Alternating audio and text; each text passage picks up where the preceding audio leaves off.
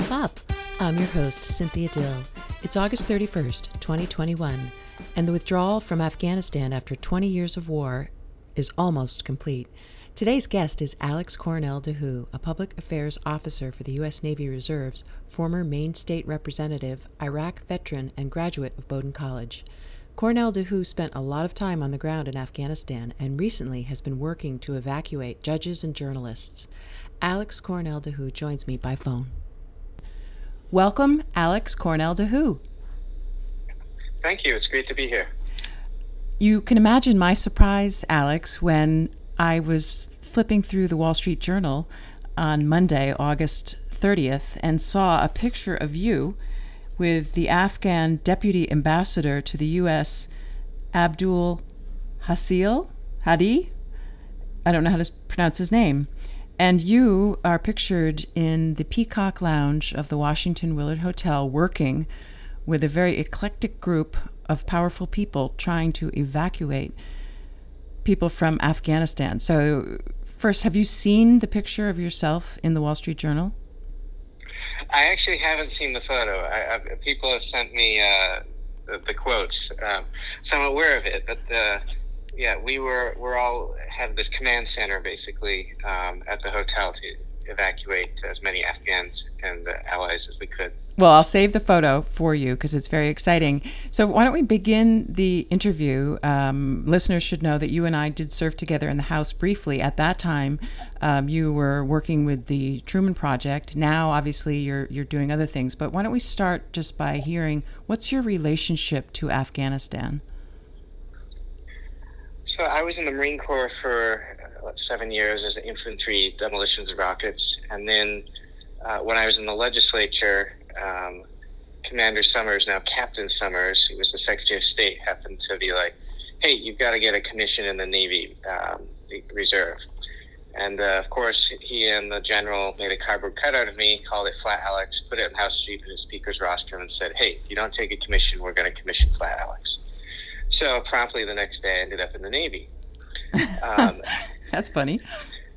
Yeah, and, and, I'm so happy they uh, did that because um, what ended up happening is uh, with Navy Public Affairs, I've had some tremendous opportunities to uh, see a lot of places around the world and to do, help a lot of people.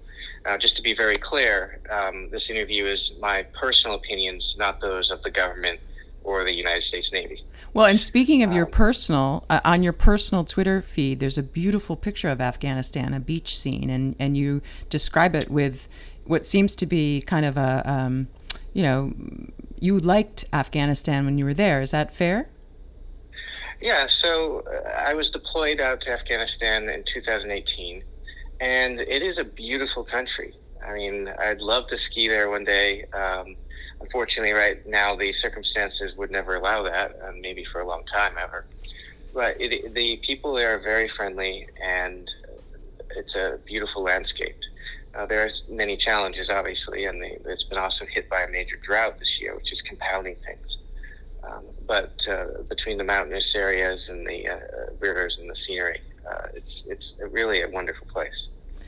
How, how is it that you became connected with this hedge fund man, Van Meter, and this group in the conference room of the Willard Washington Hotel, according to the Wall Street Journal, working in one of the most successful civilian evacuation efforts.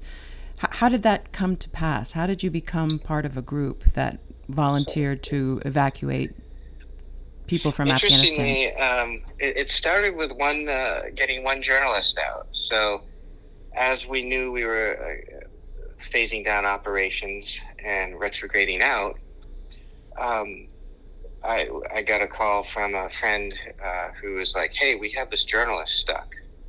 And then at the same similar time, um, I'd served there with a, another Navy uh, lieutenant, Jessica, and uh, we had been running many times with the organization Free to Run, and we would allow women who wanted to participate in athletics on our base to practice um, and train, uh, particularly running and both the journalist and the free to run uh, women were trapped. I mean, they couldn't find a way out.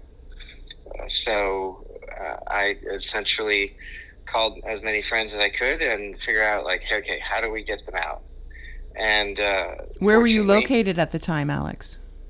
Um, at that time, I was I was in Washington D.C. Uh huh. And uh, uh, what happened essentially was started out with one journalist, ended up into uh, working to get convoy of 600 out, and uh, so forth. So we were successful in getting Fatima um, to safety. Um, I've been through NATO school. I knew some friends at the Ukraine and the Ukrainian Special Forces, and uh, they were like, "Oh yeah, we can. Uh, we'll extract her while we're extracting some of the crew that we need to get on their first government uh, flight out there."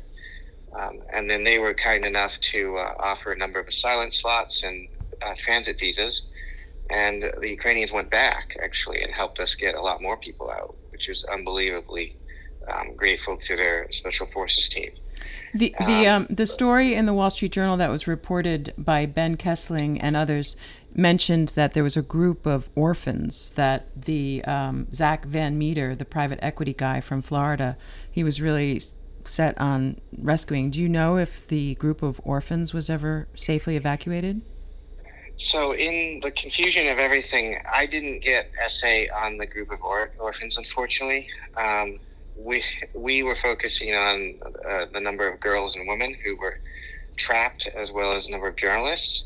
And so, what it was just a, is a coalition of different groups coming together. So we have everyone from the Truman National Security Project um, to Allied Airlift to No One Left Behind, um, and then the more niche groups that we're looking at. Hey, well, we know the interpreters and some of the generals and others are being taken care of by No One Left Behind, but what about hey, the women and journalists who don't have a direct contract with us, right? If you're a journalist, you're not necessarily going to be contracted by the United States government. How do we ensure that theirs got to safety as well? Similar thing with the orphans, right?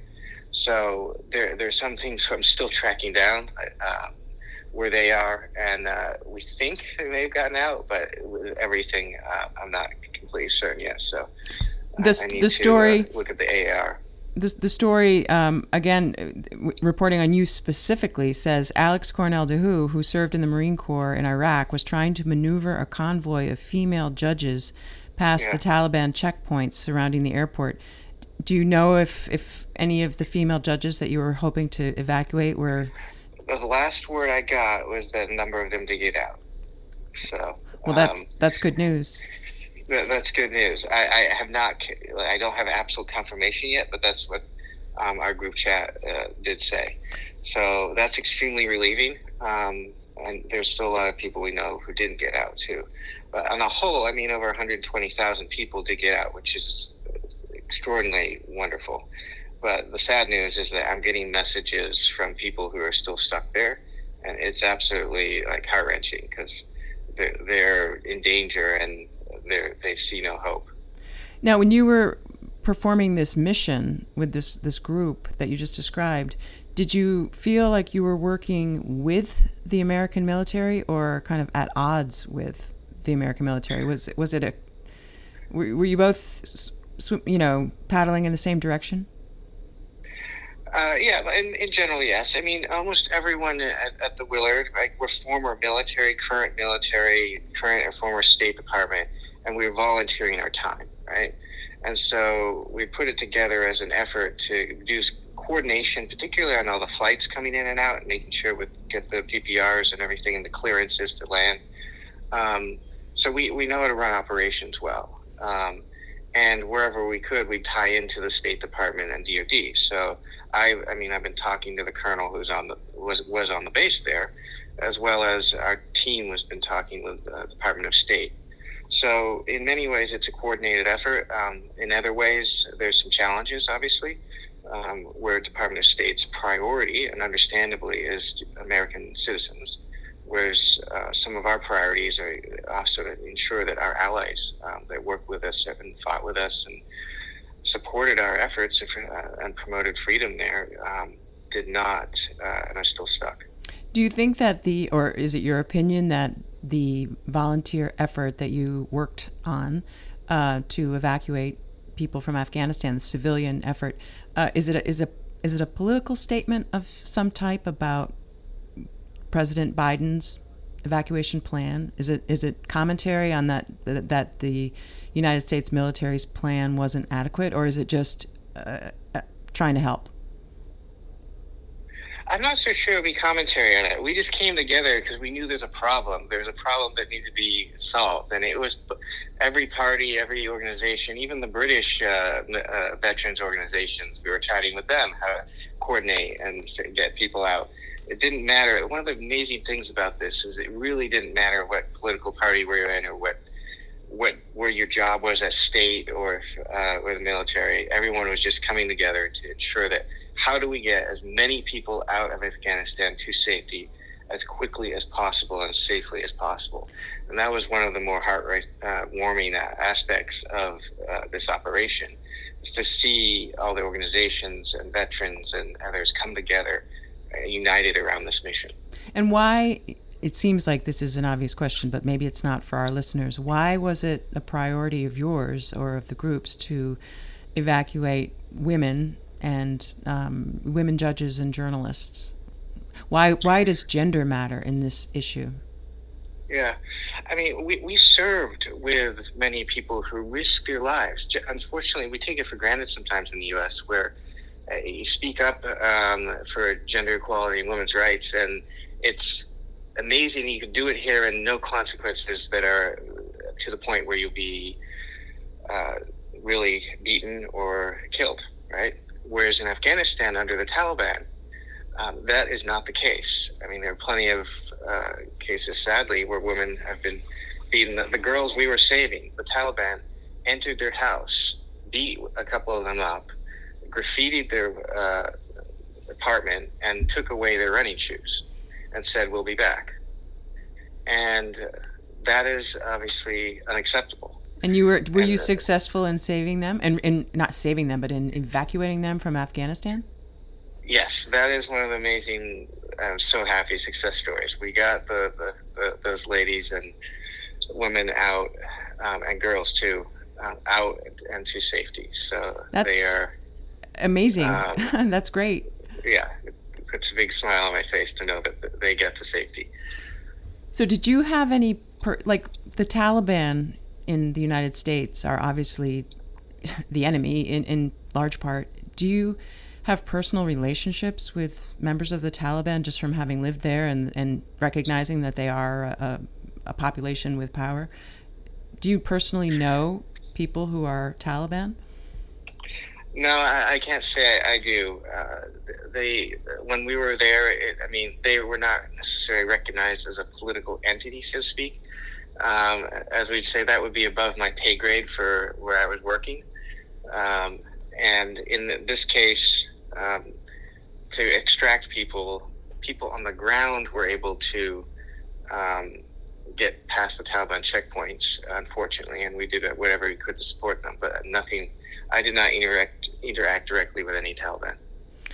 And just describe uh, what the what it was like being in that Peacock Lounge conference room with people from all over the world and different experiences. Were it, what is it? Was it like working on a big campaign, or what? What were the dynamics like? Were, were there all different languages being spoken?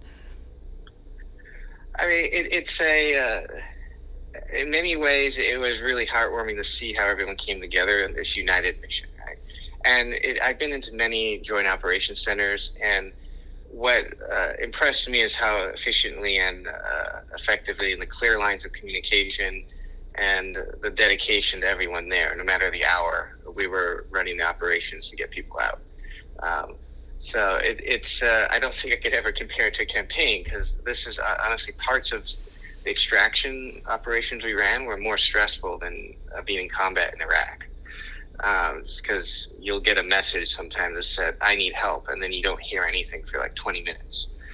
Um, and finally, you're like, "Okay, they're good. They got past," and um, providing the guidance. Uh, so, because it's there are other people's lives on the other the line, and we don't know sometimes what happens uh, in real time by, by any means.